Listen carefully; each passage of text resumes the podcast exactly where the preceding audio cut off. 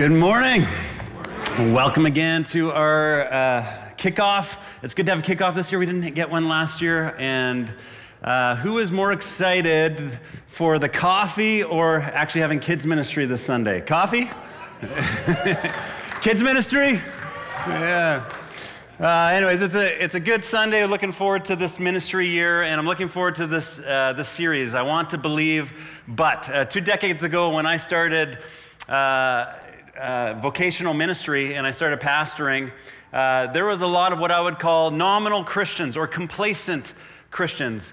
Uh, where we lived in a culture where most people had some kind of faith association, Christian uh, kind of connection. Maybe they grew up in church, or at least they were familiar with the story, and, and they were kind of complacent or nominally Christian, and they would show up at church on Easter and they would come to church on a kickoff Sunday and maybe Christmas.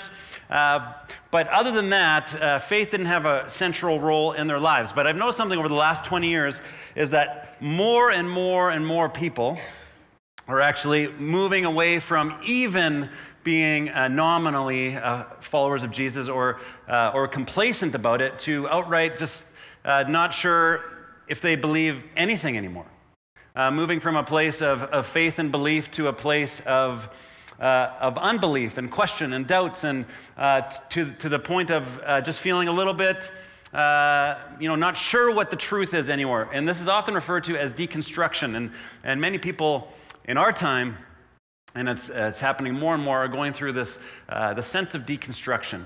Uh, moving from a world where there was some absolute truth, some black and white, to, uh, to this postmodern world and I'll break that down over the series of uh, all truth being relative. Uh, and so it leaves us uh, with not being sure what to believe. And there's a whole bunch of reasons why people may find themselves in this type of space. We did a survey and we asked this question I want to believe in God, but, and we had lots of great engagement on that survey. So thank you for filling out. Thank you for getting friends, family, coworkers to fill it out. Um, it's really, it's eye opening. Uh, in many ways, not surprised because there's definitely a lot of themes that are similar that came out in that survey, which we're going to cover through the course of this uh, series. We had some people that said, you know, filled in the, the, line, I want to believe in God, but, and they said, I don't want to believe in God. Why would you assume that? Uh, so it's like, okay. Uh, so some people definitely didn't want to even engage, uh, but some were uh, willing to be quite honest. Uh, and it's clear that some people maybe grew up in the church and had hurts, had pains, had disappointments, and had turned their backs on God. or some people felt like Christians were the reason that they didn't want to believe in God because of how Christians behave. Uh, there's all, all, sorts of reasons. But we've kind of looked at uh, those themes, and we're going to cover those themes in this series. Uh, but perhaps we're believing uh, lies about God, and those lies actually bring us to a place of not believing in God. We believe lies about God, and then when those lies don't turn out to be true, because they're not, uh, we actually think we're in a place of disbelief. And so we're going to talk about that. Um, uh, but to kind of get us going on this theme, I want to play a quick game as well. You know, Colton played a game, so I get to play a game. Uh, I'm going to invite uh, Dave Chow, who's our pastor of Caring Community here. Dave, why don't you come up on stage? Uh, can you bring your hat with you, Dave? You got, I, I really like that hat on you. Um, so, uh, yeah, please, please welcome Dave and his hat. Um, you got a mic. Okay. Is that just so the uh, the shine doesn't blind everyone on. That's, that's right. That's right. Um, okay, so two truths and a lie, and uh, so these are the the statements that Dave gave me, uh, and two of these are true, and one of them is a lie. And your job uh, is to figure out which one is the lie. Uh, and so Dave's are: I know martial arts. I was body checked by Bono and I'm related to Jackie Chan. These are tough. These are tough. And all of them have like some kind of connection to martial arts, which I see a common theme here. Uh, so the first one. Who thinks uh, the first one's a lie? Oh, nobody. Okay, Dave's MMA, his MMA career precedes him. Uh, number two, I was body checked by Bono. Anybody thinks that, that one's a lie? No way. We got a hand here. Okay, a few in the back. Okay. Uh, number three, I'm related to Jackie Chan. Okay, well, much to your surprise, Dave actually is not related to Jackie Chan. That would be the lie. Okay. Um, Dave didn't know this one, but I'm going to pull one more on him. Uh, Dave, uh, can you read to me these, the next one? One more game. Two truths and a lie. Dave Chow loves to wear this hat because, one, he's bald, or you read the next two for me. I'm not going to read that. No. He's distinguished and he calls movies films. He only drinks single origin pour over coffee. So who's, who thinks it's number one? Because he's bald? Calls movies films? Only drinks single origin pour over coffee. He's a coffee snob, in other words. Anybody? Okay, this one's a trick question. Two of them are a lie. The truth is, he is bald. He is bald. Uh, so, anyways, thank you, Dave, for joining us. I'm not. Give him a hand. And I'm not that far behind Dave, so uh, I can poke a little fun at him. Okay, anyways, I want to believe in God, but we believe all sorts of things about God that uh, aren't true. That we actually believe certain lies about God, and we've gotten our truth and our lies mixed up. In this series, we're going to look at the reasons why people choose not to believe in God, and uh, the, the idea behind this series, and, and I think what we want to uncover, is that often it's not God that we actually believe in, it's a distorted view of God that we've, we've put our trust in. And when that distorted view of God doesn't turn out to be true, uh, we think that we have to move away from faith. Um, and so I want to tell you where we're going in the series because a lot of you did fill out the survey. Uh, and there might be a friend or a coworker that did, family member, and you might be thinking, hey, I wonder which uh, topics we're going to cover in which weeks. Um, so next week, uh, we're going to talk about uh, the goosebump God. Uh, this is the God that we want to believe in, but we just don't feel him. I tried to read the Bible, I went to church, and I don't feel anything, I don't sense anything, I don't hear God's voice. Um, how can I really believe in a God that I can't see, I can't feel? Uh, and how am I supposed to put that faith in that God? So, we're going to talk about that next week. Uh, the third week, we're going to talk about the heartless God. I believe in God, but have you seen all the tragic things that happen in this world? How can I believe in a God that allows, you know, uh, 9 11? Yesterday was the, the anniversary of 9 11. Uh, how can I believe in a God that allows that type of terrorist activity or school shootings? Or how can I believe in a God when I pray for something uh, that I feel is really, really important and instead I actually get the exact opposite and my life starts getting worse? How can I believe in a God that doesn't seem like he cares? And so, third week, we're going to talk about the heart, the heartless God. Uh, fourth week, we're going to talk about the killjoy God. I would love to believe in God, but when I think about following God, I don't want to follow all those rules. I mean, there just seems to be way too many rules in Christianity. If I'm going to follow Jesus, means I got to go to church, I got to give my money to the church, I can't watch that, I can't do that, and that whole no sex before marriage thing, you know, forget that. Why would I ever sign up for that? And so the fourth week, we're going to talk about the killjoy God, and then the fifth week, we're going to talk about the anti science God. Uh, I want to believe in God, but through scientific advancement education, it seems like God is more like a fairy tale. I've heard explanations for everything that seem much more plausible than any explanations that Christians say and believe.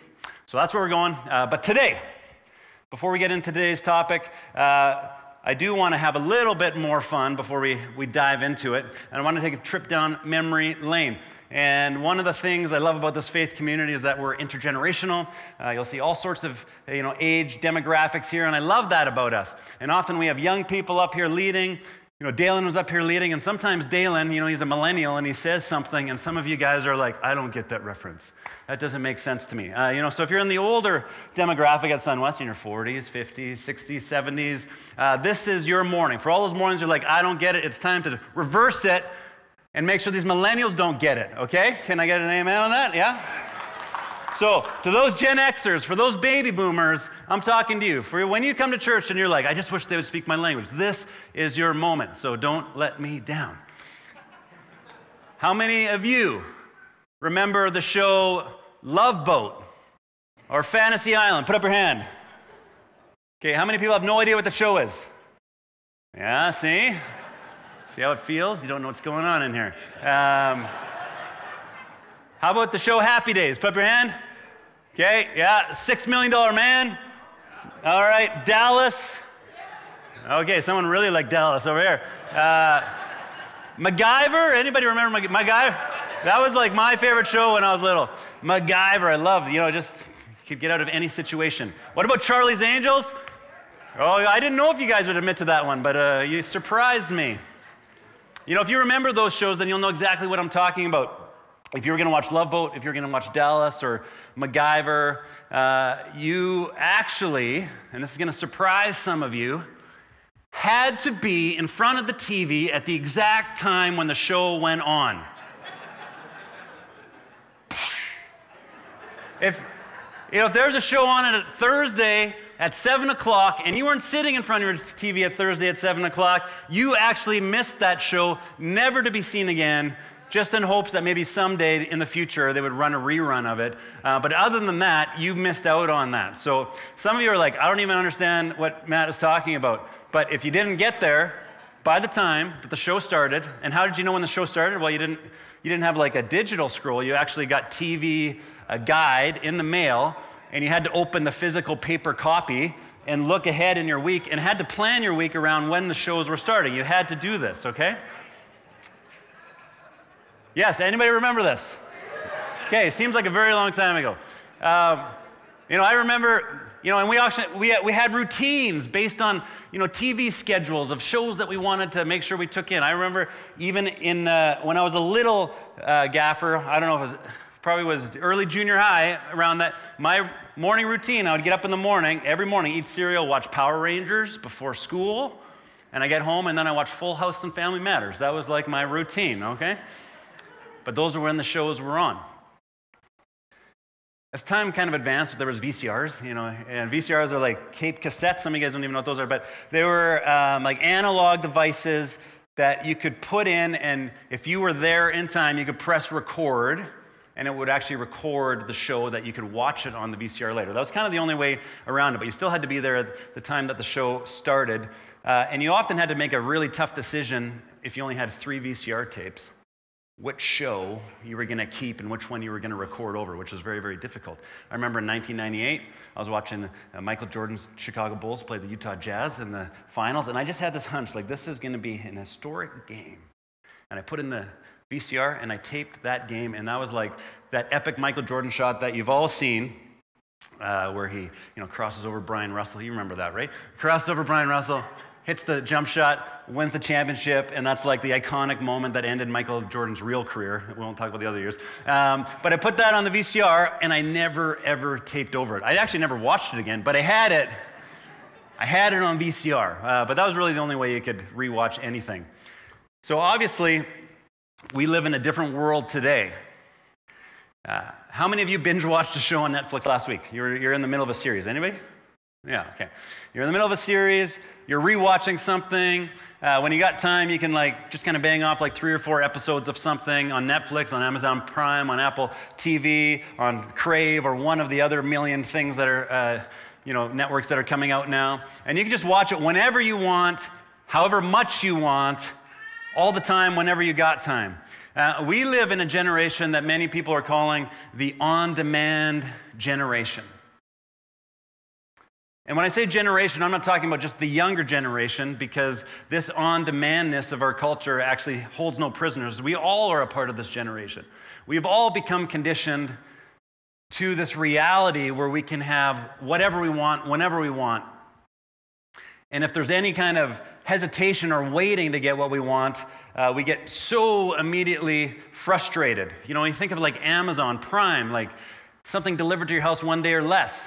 You know, I, I, I, when, I, when I'm ordering stuff with my kids and it's like, you know, they want something, I was like, okay, well, we can order it. It's like, I'm like, well, you, are going to have to wait till Thursday. You know, it's Monday. You're going to have to wait till Thursday. Oh, my goodness.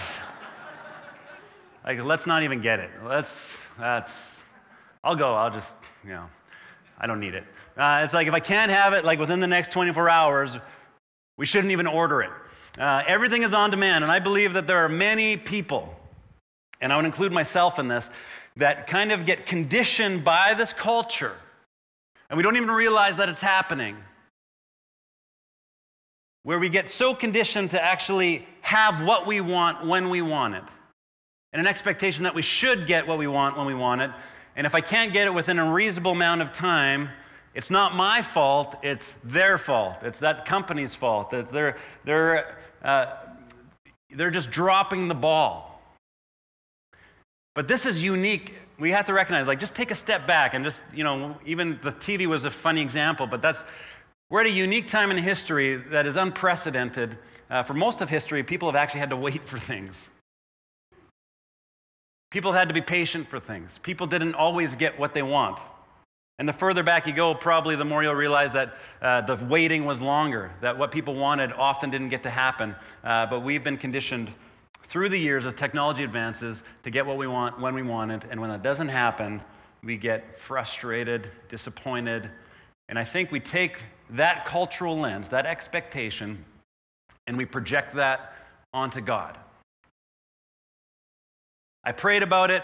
God didn't do it. Therefore, I don't believe in God because God let me down. And so this morning we're talking about the on demand God. Is it possible that we've been more conditioned than we think in this fast food, binge watching, on demand media, the same day shopping type of culture, and we just kind of presuppose that onto our relationship with God? When we did the survey, I want to believe in God, but uh, we heard lots of different comments around not, not necessarily directly tied to this idea, but if you follow the trail long enough, I think this is where you would come. It's hard, someone said it's hard to trust someone who has all the power and seems inconsistent and uninvolved. I think we could probably all um, relate to that. I want to believe in God, but you know it's tough because you love Him, but sometimes a lot of bad comes and it can be overwhelming and it can lead you to question God: Is He with me? Is He not with me? Or what's happening? Or where was God when I got hurt?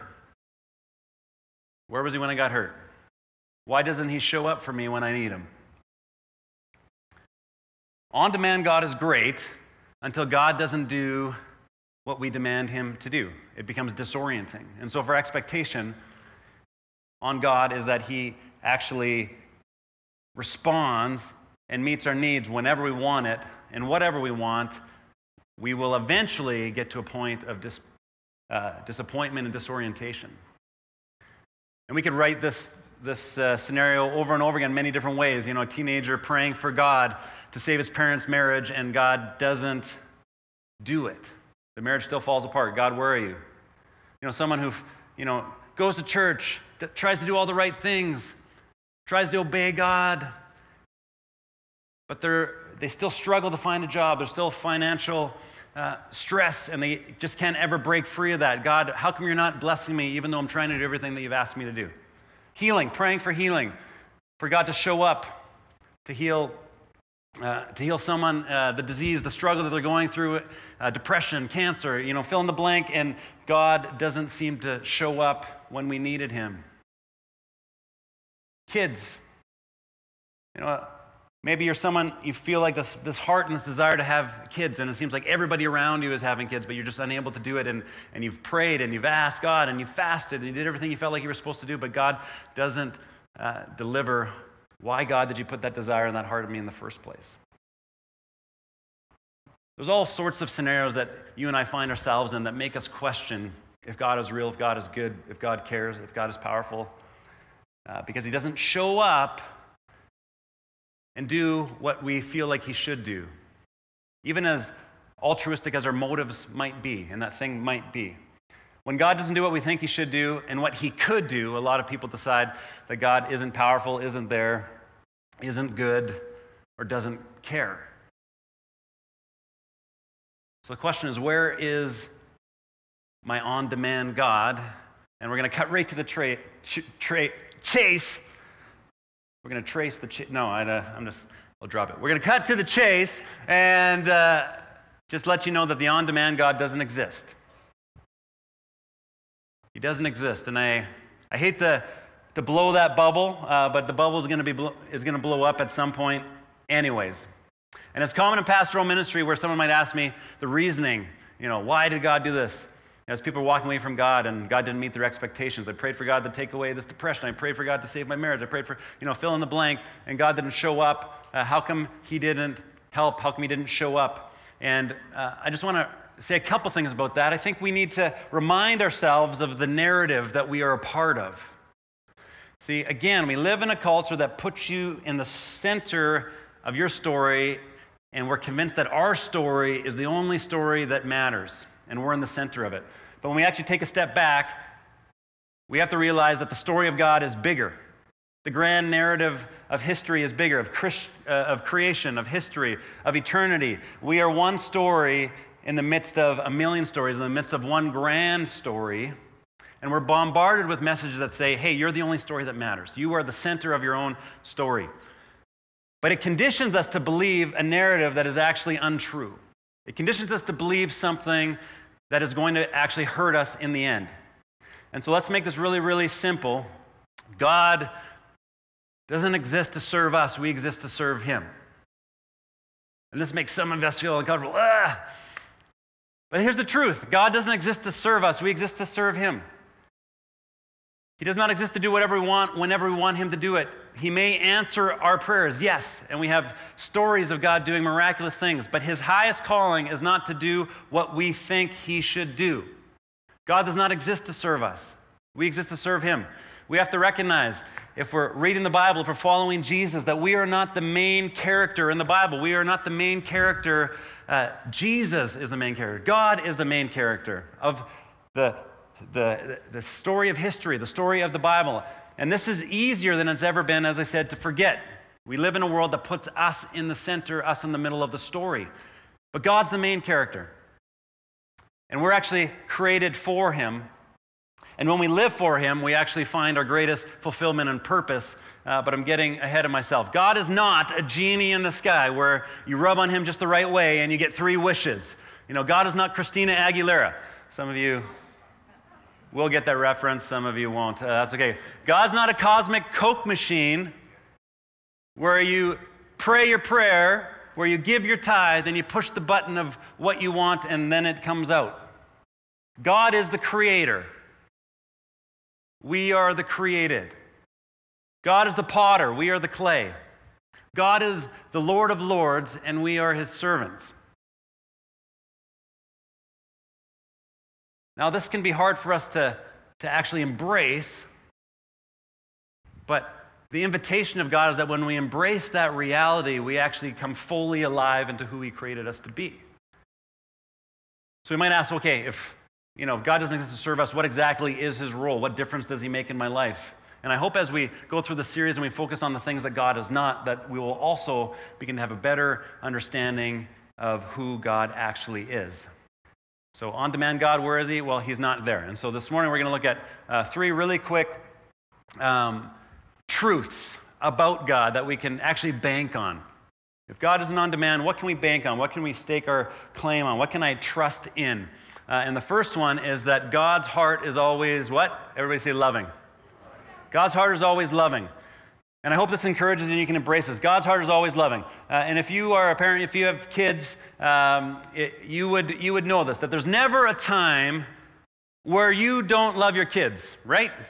Uh, there's, there's never a time where you don't love your kids. There are times that you don't like them, for sure. There's times where you don't like your kids, and that's okay to admit, but there's times that you probably want to trade them in um, you know, I got some of my kids' friends here uh, this morning, and uh, you know, uh, you know, they got a couple of friends down the street, and there's a couple of times where like, I wouldn't mind trading, uh, you know, Luke for Ethan there for a day. That would, uh, I'd be okay with that. Um, you might want to trade them, but the truth is, there is never a time where you don't love your kids, as hard as they maybe are. But I, and I also know this that there are times when you don't do what they want you to do, even though you have the power to do it.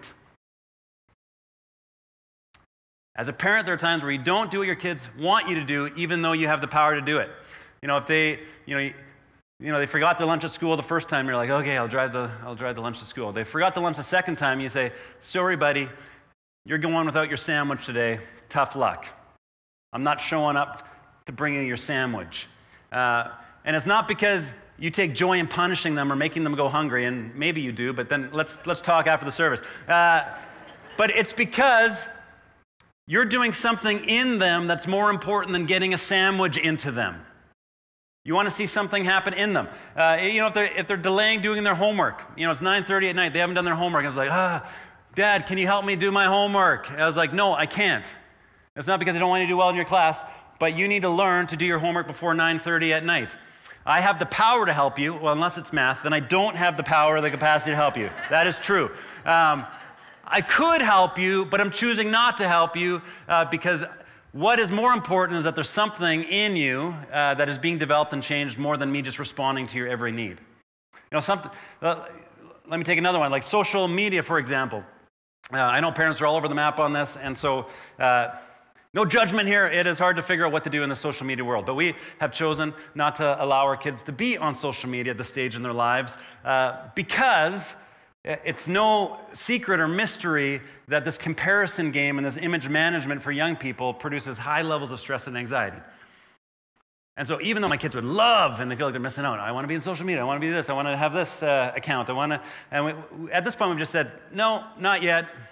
Uh, not because we don't want you to feel left out, not because we don't want you to have friends, but because uh, we are trying to protect you and see something formed in you and your identity and who you understand who you are, uh, that we think that might be damaging to that development. So we make decisions. Like I said, we all, as parents, we make all sorts of decisions around this kind of stuff, but we make those types of decisions for our kids not because our main desire is to be liked by them, or our main desire is to do whatever they want, but our main desire is actually for them to be formed into a certain kind of person. See, my boys need to understand this, and our children need to understand this. Sometimes I'm trying to develop something in them rather than doing something for them. I always love them, but I don't always do what they want, and it's actually because I love them that I don't always do what they want. Does that make sense?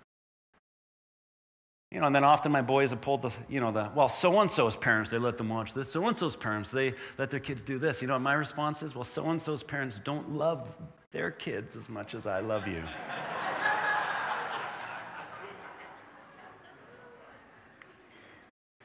When God doesn't do exactly what we want, even if we know He could and we believe that He should, it does not mean that He doesn't love us. It doesn't mean He doesn't love us.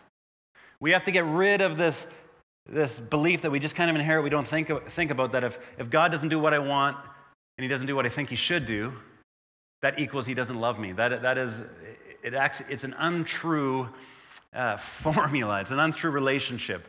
Uh, in Romans 8, Paul said, who shall separate us from the love of Christ? Shall trouble or hardship or persecution or famine or nakedness or sword? Now, let me update this list that Paul is giving as examples because chances are uh, most of you uh, have a trouble relating. You won't be naked this week with somebody holding a sword up to your throat. And if you are, I'd love to hear the story. Just let, uh, please share what, what's going on there. But uh, who and what could separate you from the love of Christ? Could financial trouble? Relational breakdown? Unemployment, depression, anxiety, sickness, disease. You know, Paul is giving us a truth here for all of us to embrace. What one of those things can separate us? Can any of those things separate us from the love of God? And his answer is what? No. Everybody say no. No. In all of these things, we're more than conquerors through him who loved us. And he goes on, he says, For I am convinced that neither death nor life, Neither angels nor demons, neither present nor the future, nor any powers, neither height nor depth, nor anything else in all of creation will be able to separate us from the love of God that is in Christ our Lord. God's heart is always loving. Nothing in all of creation, nothing that happens to you, nothing, no decision that you've ever made will ever change that. So we need to rid ourselves of the belief that God doing what I want when I want means that He loves me, because that will lead us to a place of disorientation and disappointment.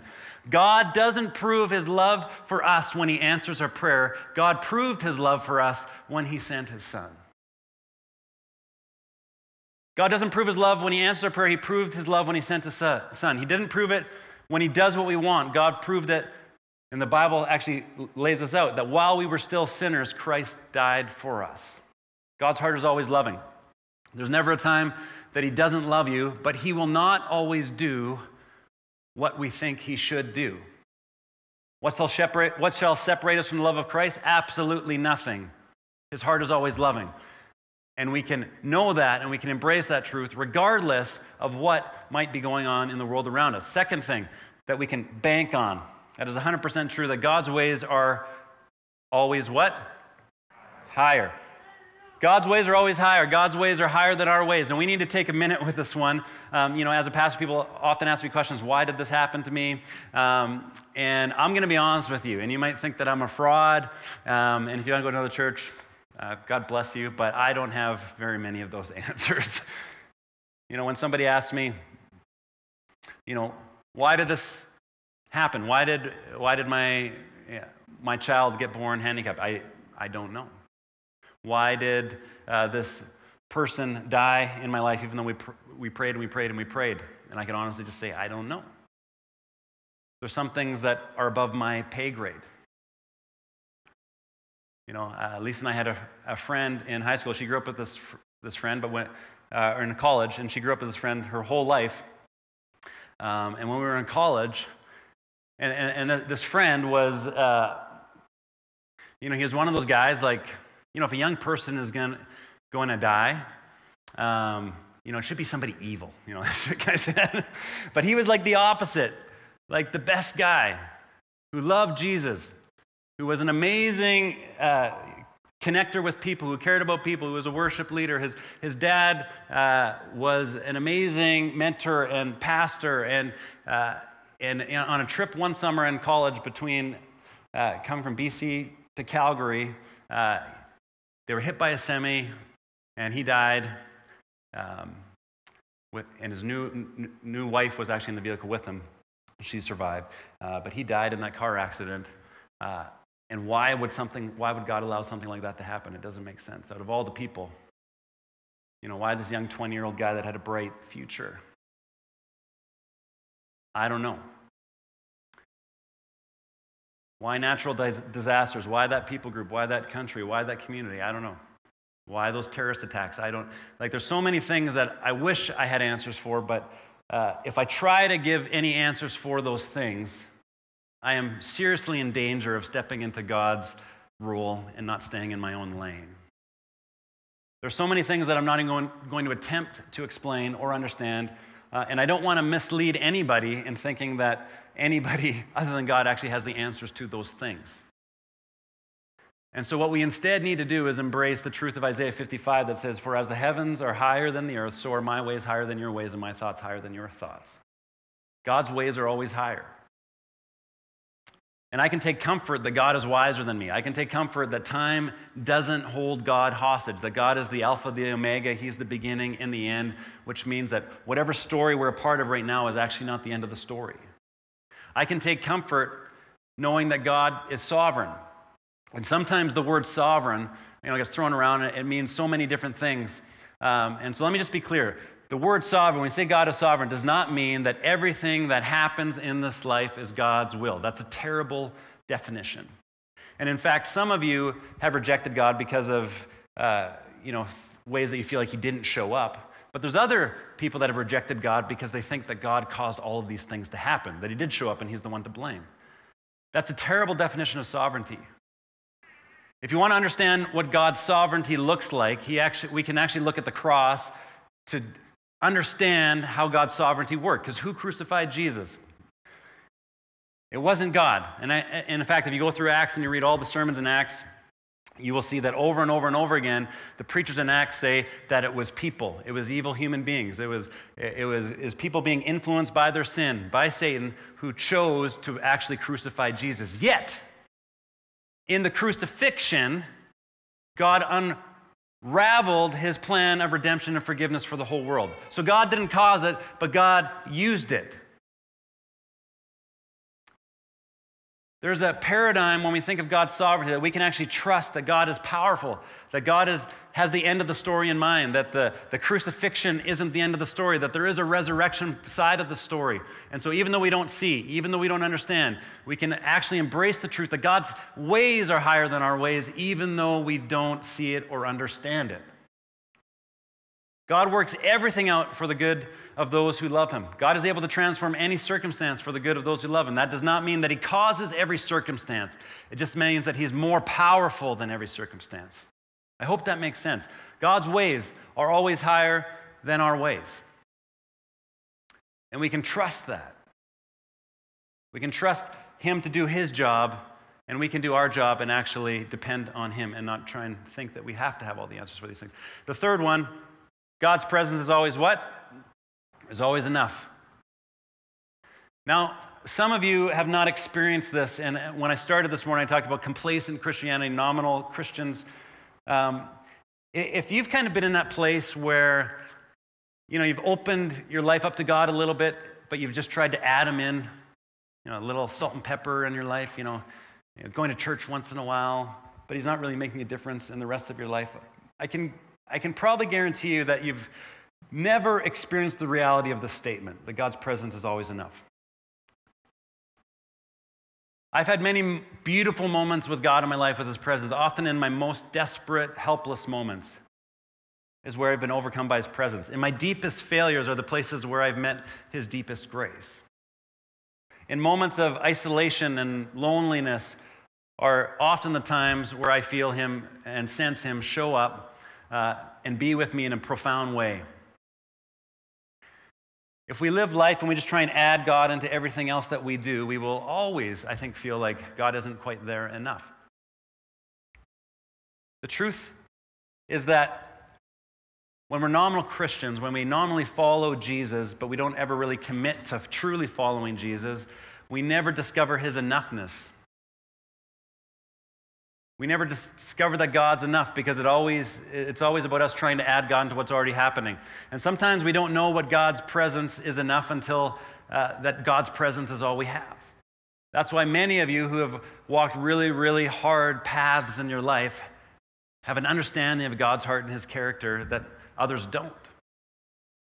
Because as things were stripped away from your life and you were actually forced to pursue God and depend on him, uh, you encountered him in a very profound and personal way.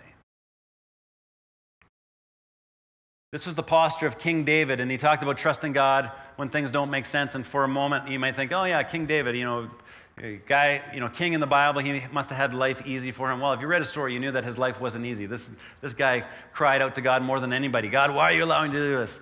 God, why am I on the wrong? Why are all these people trying to kill me? Where are you, God? Um, this doesn't seem fair. God, I've done all these things and I've tried to do everything right, and why is this happening to me? Like over and over again. You just read like through the book of Psalms, and you're like, dude, like, give it a break. Why, why, why? Uh, he, his life was difficult. He had more dark valleys than many of us will ever experience or know about. Yet he grew to know the faithfulness of God. And here's what David said in Psalm 23 He said, Even though I walk through the darkest valley, I will fear no evil for why? For you are with me. Even if I walk through this place where I could die in a heartbeat, even though I walk through the place where there's no physical nourishment, even though I walk through this place where everybody wants me dead and people are trying to kill me and I'm all alone and I'm isolated, uh, this was David's reality. He says, I don't have to be afraid, God, because why? Because you are here with me, because your presence is enough. Some translations even read, even though I walk through the, uh, the shadow of death, the valley of the shadow of death. Now, there's a, there's a few years ago um, where uh, my wife Lisa, her grandpa, uh, he was a pastor his whole life, uh, and he's 92 now. Uh, but there was a few years ago where he sat our family down, our, our entire family, our extended family, and the grandkid, uh, the kids, the grandkids, uh, and he talked with us and he shared with us uh, how he had battled depression, how he has battled depression his entire life. And this wasn't news to some, but he had never talked about it in front of the whole family that way. And even though he had been faithful to God, even though he had followed, he had given God his life, he'd served God, he had pastored, even past his retirement, he still pastors. Um, he was honest and admitted that as much as he's followed Jesus, there's been these bouts in these valleys uh, with depression. Uh, a couple of weeks ago, uh, he was diagnosed with, with cancer, and, uh, and the outlook is not good. I mean, the cancer is an, it's an aggressive cancer, but it's, uh, he's also 92. Uh, and so we had a family get together last weekend. Uh, and during the, the family time last weekend, uh, it was quite a beautiful moment as he, he pulled uh, each grandkid aside and then each of the great grandkids aside, and he prayed with each of them individually and blessed each one of them. Uh, very, very cool. Um, and then we gathered around him, and he asked uh, for us to pray for him. And what he asked for us to pray for him in these, uh, in these last days uh, was that he would know God's presence uh, and that he would have the peace of God with him. Because, again, he had struggled through uh, these mental health battles throughout his life, and he, he wanted to keep Jesus central. Now, I share that because sometimes God uh, does do a miracle and he shows up and he changes things. Uh, but sometimes, like, uh, uh like Lisa's grandpa, who gave his life to serving the Lord, there's things, there's valleys that he has to walk through um, as much as he asks God to take them away. But I know that he's experienced the presence of God, the peace of God, the joy of God in ways that I have never. And the fact that that's the one thing that he's asking for and looking for even in his last days, that that would be central for him, just tells you how important it has been throughout his whole life. Sometimes you more richly experience the presence of God, the presence of God in your valleys than your mountaintops. And the mountaintops we experience God's power, yes, but God's faithfulness and God's presence is most profoundly experienced by us in the valleys. And I'm, I'm convinced that until God is all that you have, we often don't recognize that God is all that you need, that His presence is enough. And there are people here in our faith community at Sunwest that have walked through valleys that I have never walked but they've also experienced the presence of God in ways that I never have either.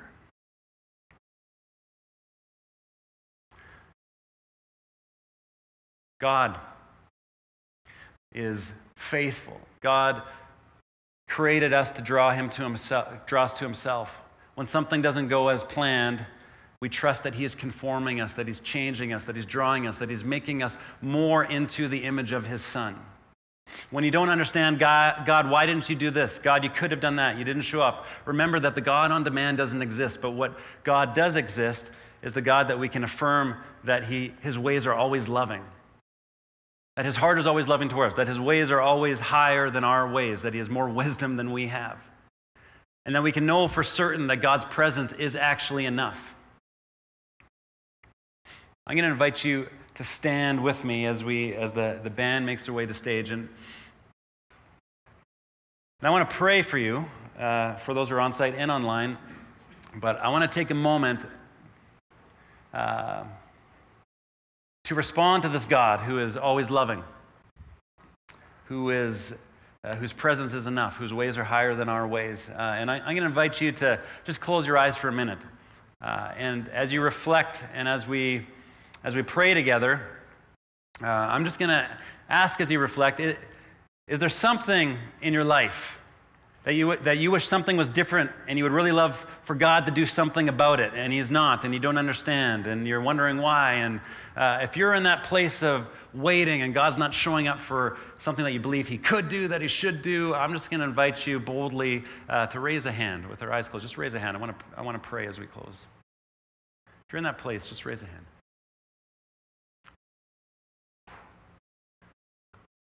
Let me pray for you. Um, Lord,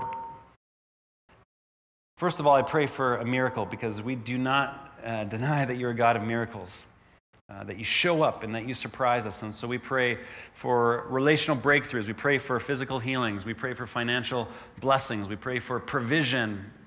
Uh, we pray for restoration of relationship. Lord, I pray for the overcoming of, uh, of depression and anxiety and those that feel alone. I pray for marriages Lord, that are, are uh, struggling. We ask for miracles. We pray that you would intervene and that you would rewrite a new story now. But Lord, we also believe that you are so good, that you are so loving, that your presence is enough, uh, that we can still trust you even in the midst of this time of waiting. I pray for an increase of faith, that each, each of us would trust your love for us, Lord, that we would trust your wisdom and that we would experience your presence in ways that we never have before. We pray this in Jesus' name. Amen. And lastly, I just want to say that there's, there is one time, there's one time when the on demand God always responds whenever we call him. And that there is one truth to, the, to that uh, idea of an on demand God. Uh, and the scriptures tell us that if we call on the name of the Lord, if we ask for his forgiveness, that he will respond, that we will be saved. And if you want an on demand God, um, I would encourage you that you can trust him with that.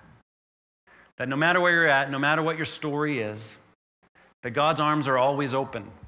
And that whatever you've done, Whatever choices you've made, whatever your story is, it's not beyond the love of God. And, and the, the scriptures invite us to actually come to Him, put our faith in Him, and walk in relationship with Him.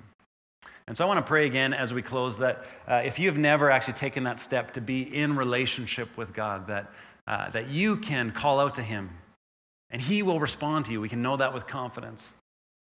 Uh, and so I, I, invite you to pray in your heart as we, as we close, uh, as the band comes to lead us in the final song. Lord, we thank you that you love us and that we can come to you with confidence, knowing that you have forgiveness for us, that you want to be in relationship with, with us. And so, Lord, we just say that we're sorry. We're sorry for putting ourselves in the center of our own story. Would you forgive me? Lord, would you renew me? And would you be the Lord of my life? That I can live for you and serve you. In the name of Jesus, I pray.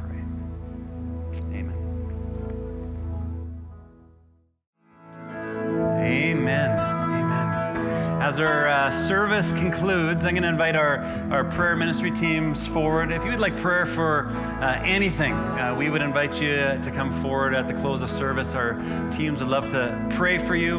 Um, and uh, my, my hope for you, uh, regardless of your stories, because I don't know everyone's story, uh, but there are truths that are bigger than our stories, that you would uh, know and encounter this God whose heart is always loving, whose ways are actually higher than our, our ways, that you would learn to trust in that, even in the midst of your own story, uh, and that you would experience His presence to be uh, more than enough. Uh, so again, prayer teams will be available at the end. Uh, I was informed that uh, the sun has come out while you've been in here.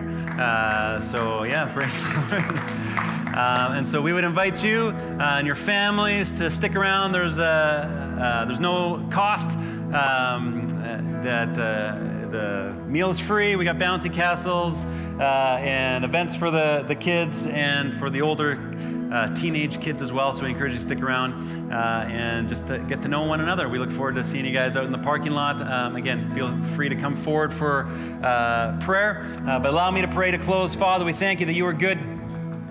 Uh, we thank you that you are with us. Uh, we pray that we would know that.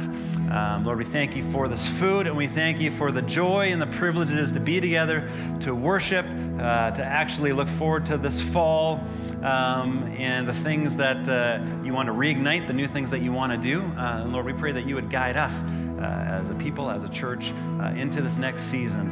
Uh, and that, uh, that we would learn as a community even what it means to know your heart, to know your ways, and to experience your presence in ever deeper ways. In the name of Jesus, I pray.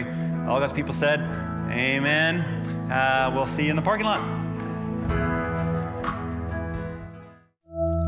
Thank you.